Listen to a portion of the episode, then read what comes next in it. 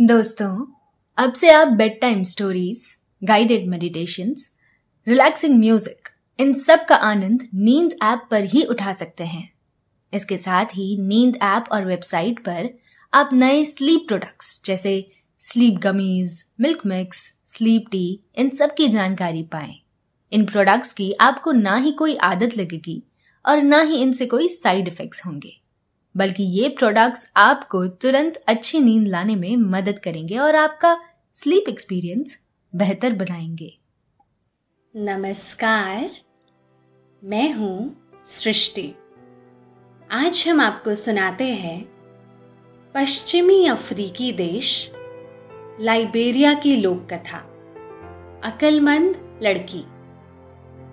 लोक कथा यानी ऐसी कहानियाँ जो लोग, यानी आम लोगों की ज़िंदगी से जुड़ी हुई हो।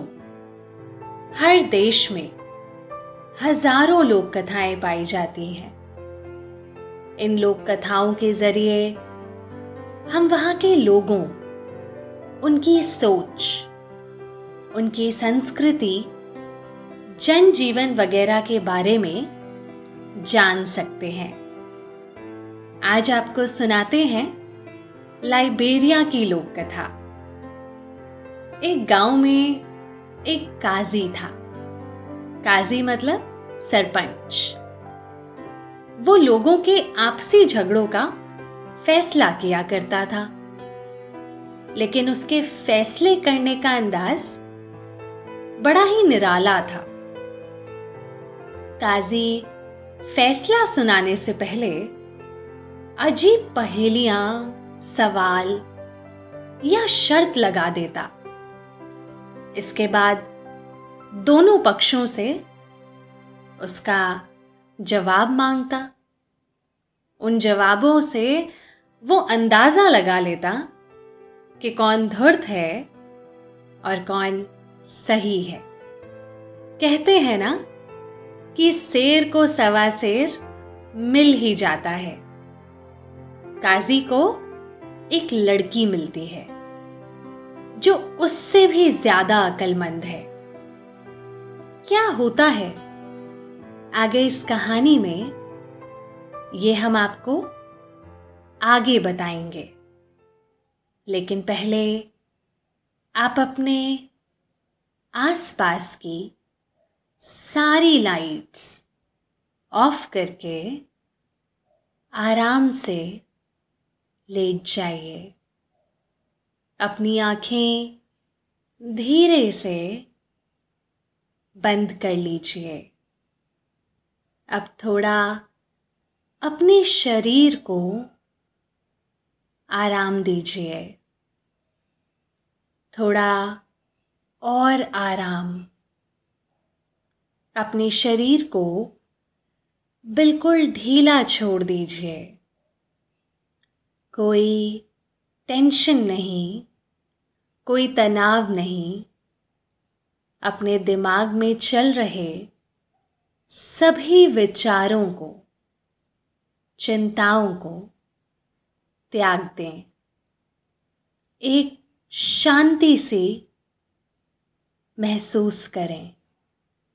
सब नेगेटिव पॉजिटिव विचारों को धीरे धीरे निकाल दें। हाथों को सीधा करके अपनी कमर के साइड में रख लीजिए। अपनी सांस पर ध्यान लगाइए। इसको धीमे या तेज नहीं करना है। बस ध्यान देना है कि कैसे वो आपके नाक गले में होते हुए आपके अंदर प्रवेश कर रही है और कैसे वो वापस गले और नाक के माध्यम से बाहर निकल रही है। मन शांत एकदम शांत होता जा रहा है। आप बहुत अच्छा महसूस कर रहे हैं। खुद को काफ़ी हल्का फील कर रहे हैं। सब तरफ़ शांति ही शांति है। सुकून है, खामोशी है। बहुत साल पहले की बात है। एक बूढ़ा आदमी गाँव के काजी के पास पहुँचा और उससे इंसाफ की गुहार लगाई। काजी ने उससे पूरी बात बताने के लिए कहा। उस बूढ़े ने काजी से फरियाद करते हुए कहा, मेरे पड़ोसी ने मेरी बकरियाँ चुरा ली हैं। मैं जब अपनी बकरियाँ माँगता हूँ तो वो कहता है कि ये मेरी है। काजी को अपनी समझदारी पर बड़ा गर्व था और वो इस बात से खुश रहा करता था कि वो मामले की तह में जाकर बहुत समझदारी से लोगों को इंसाफ दिलाया करता था। उसने कुछ सोचते हुए कहा, तुम क्या चाहते हो अब? बूढ़े ने हाथ जोड़ते हुए कहा, हुजूर, मैं गरीब आदमी हूँ। मैं दोबारा बकरियाँ नहीं खरीद सकता हूँ। आपसे गुजारिश है कि मेरी बकरियाँ मुझे वापस दिला दी जाएँ। काजी ने पड़ोसी को बुला भेजा। जब वो आया तो काजी ने उससे बकरी चोरी के बारे में पूछा। पड़ोसी ने तुरंत ही जवाब दिया, मुझे नहीं मालूम कि यह आदमी क्या और क्यों कह रहा है। मैंने बहुत सारी बकरियाँ पाल रखी हैं, लेकिन उनमें एक भी इसकी नहीं है। काजी के लिए इस बात का फैसला करना आसान नहीं था। इसके लिए उसे अपनी सूझबूझ का इस्तेमाल करना था और उसे इस काम में बहुत ही मज़ा आता था। काजी ने दोनों से कहा, मैं तुम लोगों की परीक्षा लूँगा। जो मेरे सवाल का सही जवाब देगा, वही बकरियों का मालिक होगा। मुझे तुम दोनों काफ़ी सोच समझकर बताओ कि इस संसार में सबसे तेज क्या चीज़ है। अब तुम दोनों अपने अपने घरों को जाओ। जब इस सवाल का जवाब ढूंढ लो तब ही यहाँ वापस आना। दोनों ने काजी की बात सुनी और फिर अपने घरों को रवाना हो गए। अब उन्हें इस सवाल का जवाब तलाश कर ही लौटना था। बूढ़ा अपने घर आया तो गहरी सोच में डूबा हुआ था। वो रास्ते भर उस सवाल का जवाब सोचता था। और अब भी उसी सवाल में गुम था। बूढ़े की एक बेटी थी। नाम था जिया। वो बहुत अकलमंद थी। साथ ही उतनी ही ज़्यादा खूबसूरत भी थी। उसने अपने पिता को यूँ गुमसुम सा देखा तो उनसे वजह पूछ ली। पिता ने उसे सारी बातें बता दी। बेटी ने तुरंत ही पिता के कान में सवाल का जवाब बता दिया। बेटी ने पिता को दिलासा देते हुए कहा, आप यही बात कल जाकर काजी से कर दीजिए। बूढ़ा अगले दिन सुबह ही सुबह काजी के घर की तरफ़ रवाना हो गया। सुबह सुबह बूढ़े को सामने पाकर काजी ताजुब से भर गया। उसने कहा, अरे, इतनी सुबह सुबह? मतलब कि तुम्हें सवाल का जवाब मिल गया? बहुत अच्छे। बूढ़े ने खुशी का इजहार करते हुए कहा, हुजूर, कोई बहुत मुश्किल सवाल नहीं था। इसलिए उसका जवाब तलाशने में ज़्यादा दिक्कत नहीं हुई।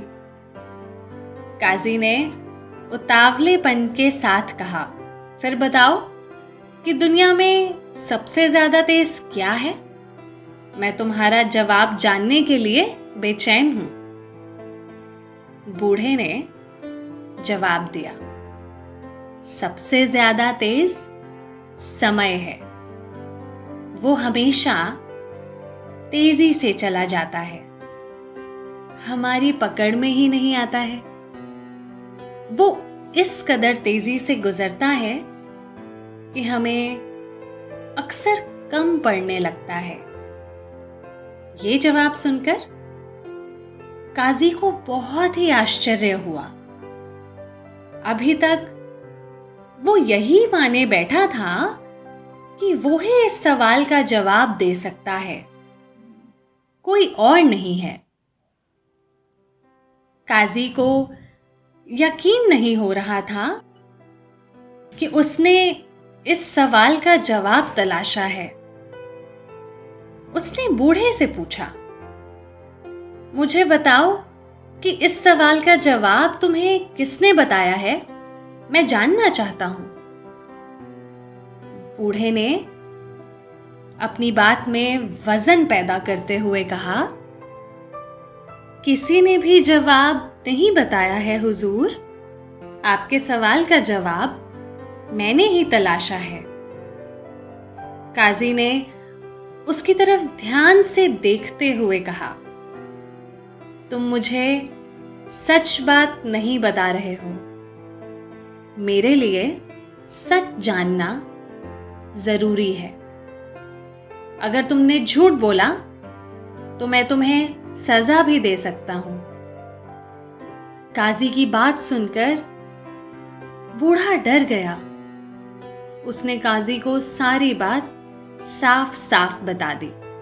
उसने कहा आपके सवाल का जवाब मेरी बेटी जिया ने मुझे बताया है। काजी ने कहा, आपकी बेटी तो बहुत ही अकलमंद है। मैं उससे मिलना चाहता हूँ। बूढ़ा घर गया और अपनी बेटी को साथ लेकर लौट आया। काजी ने जिया से पूछा मेरे सवाल का जवाब तुमने अपने पिता को बताया है। जिया ने उसे बता दिया कि उसने ही अपने पिता को सवाल का जवाब बताया था। काजी ने मान लिया कि जिया वाकई बहुत अकलमंद है। वो उसकी खूबसूरती से भी बहुत प्रभावित हुआ। काजी ने जिया से कहा, तुम वाकई बहुत अकलमंद हो। मैं तुम्हारी खूबसूरती से भी बहुत मुतासिर हूँ। ये मेरे लिए बहुत खुशी और इज़्ज़त की बात होगी अगर तुम मेरे साथ शादी कर लो। जिया को भी काजी बहुत अच्छा इंसान लगा। उसने शादी के लिए रजामंदी दे दी। कुछ दिनों बाद दोनों की शादी हो गई। काजी इस बात से बहुत खुश था कि उसकी बीवी न सिर्फ़ खूबसूरत है, बल्कि वो बहुत अक्लमंद भी है। लेकिन उसे एक फ़िक्र भी थी कि कहीं उसकी बीवी उससे ज़्यादा अक्लमंद ना साबित हो, जिससे उसकी शोहरत में फ़र्क आ जाए। वो नहीं चाहता था कि वो उसके पास इंसाफ के लिए आने वाले मामलों में कोई दखल दे, क्योंकि इलाके के लोग उसे बहुत अक्लमंद समझते थे और इस वजह से उसकी बहुत इज़्ज़त भी थी। वो इस मामले में बीवी का दखल नहीं चाहता था। काजी को इस बात की फ़िक्र लग गई थी। एक दिन उसने जिया से कहा, मेरे घर में जो कुछ भी है, वो सब तुम्हारा है। बस तुम्हें मेरे एक नियम से बंद कर रहना होगा। और वो रूल ये है कि तुम मेरे मामलों में किसी तरह का दखल नहीं दोगी। अगर तुमने मेरे इस नियम को तोड़ा तो मैं तुम्हें तुम्हारे मायके भेज दूँगा। जिया उसकी बात पर मुस्कुराकर रह गई। जिया ने ये बात गांठ बाँध ली थी। वो कभी उसके इंसाफ के मामलों में कोई दखल नहीं देती थी। सब कुछ ठीक ठाक चल रहा था। हमेशा की तरह लोग फरियाद लेकर आते और काजी अपनी अकलमंदी से उन्हें न्याय दे दिया करता था। एक दिन ऐसा हुआ कि दो लड़के भेड़ों को लेकर लड़ गए। इंसाफ के लिए काजी के पास पहुँचे। काजी ने उन्हें एक सवाल दिया। जिया ने देखा कि जो सचमुच भेड़ का मालिक है, वो लड़का बहुत परेशान है। उसने लड़के को चुपचाप बुलाया और उससे उसकी परेशानी की वजह पूछी। लड़के ने उदास होकर कहा काजी ने मुझे एक नामुमकिन सा काम दे दिया है। समझ नहीं पा रहा हूँ कि उसे कैसे हल करना है। जिया ने पूछा, कैसा नामुमकिन सा काम?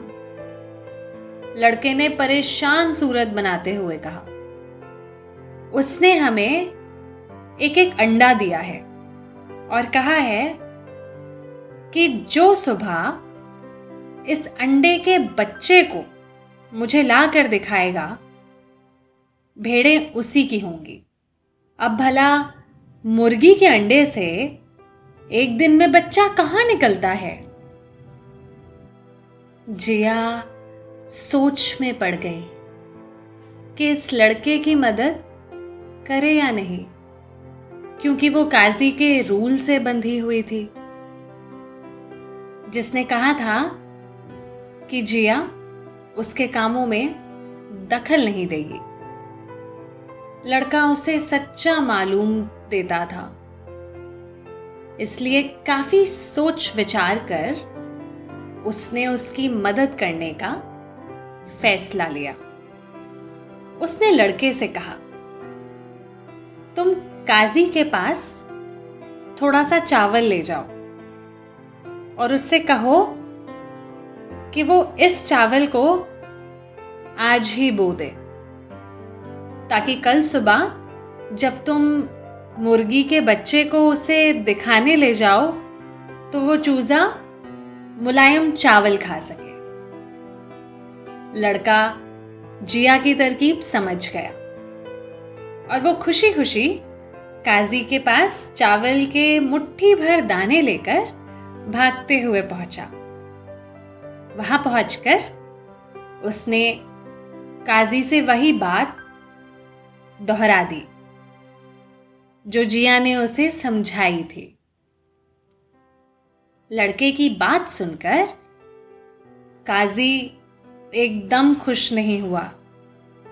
वो गुस्से से बोला, तुम्हें ये बात किसने सिखाई है? तुम्हारी उम्र के हिसाब से ये बात कुछ ज़्यादा बड़ी हो गई है। मुझे सच सच बताओ, लड़के ने अपनी बात पर कायम रहते हुए कहा, मुझे किसी ने नहीं सिखाया है। ये बात मेरे ही दिमाग में आई थी। मैं सच कह रहा हूँ। काजी ने उसे डराते हुए कहा, अगर तुमने सच नहीं बोला तो मैं तुम्हें सजा दूँगा। सजा की बात सुनकर लड़का तुरंत बोल पड़ा, हुजूर, वो जिया थी। उसने ही मुझे ये बात कही थी। उसने सोचा था कि आप अकलमंदी की बात की कद्र करोगे।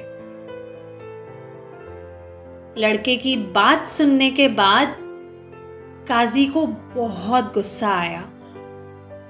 उसने मन में सोचा कि उसने जिया से सिर्फ़ एक बात मानने को कहा था।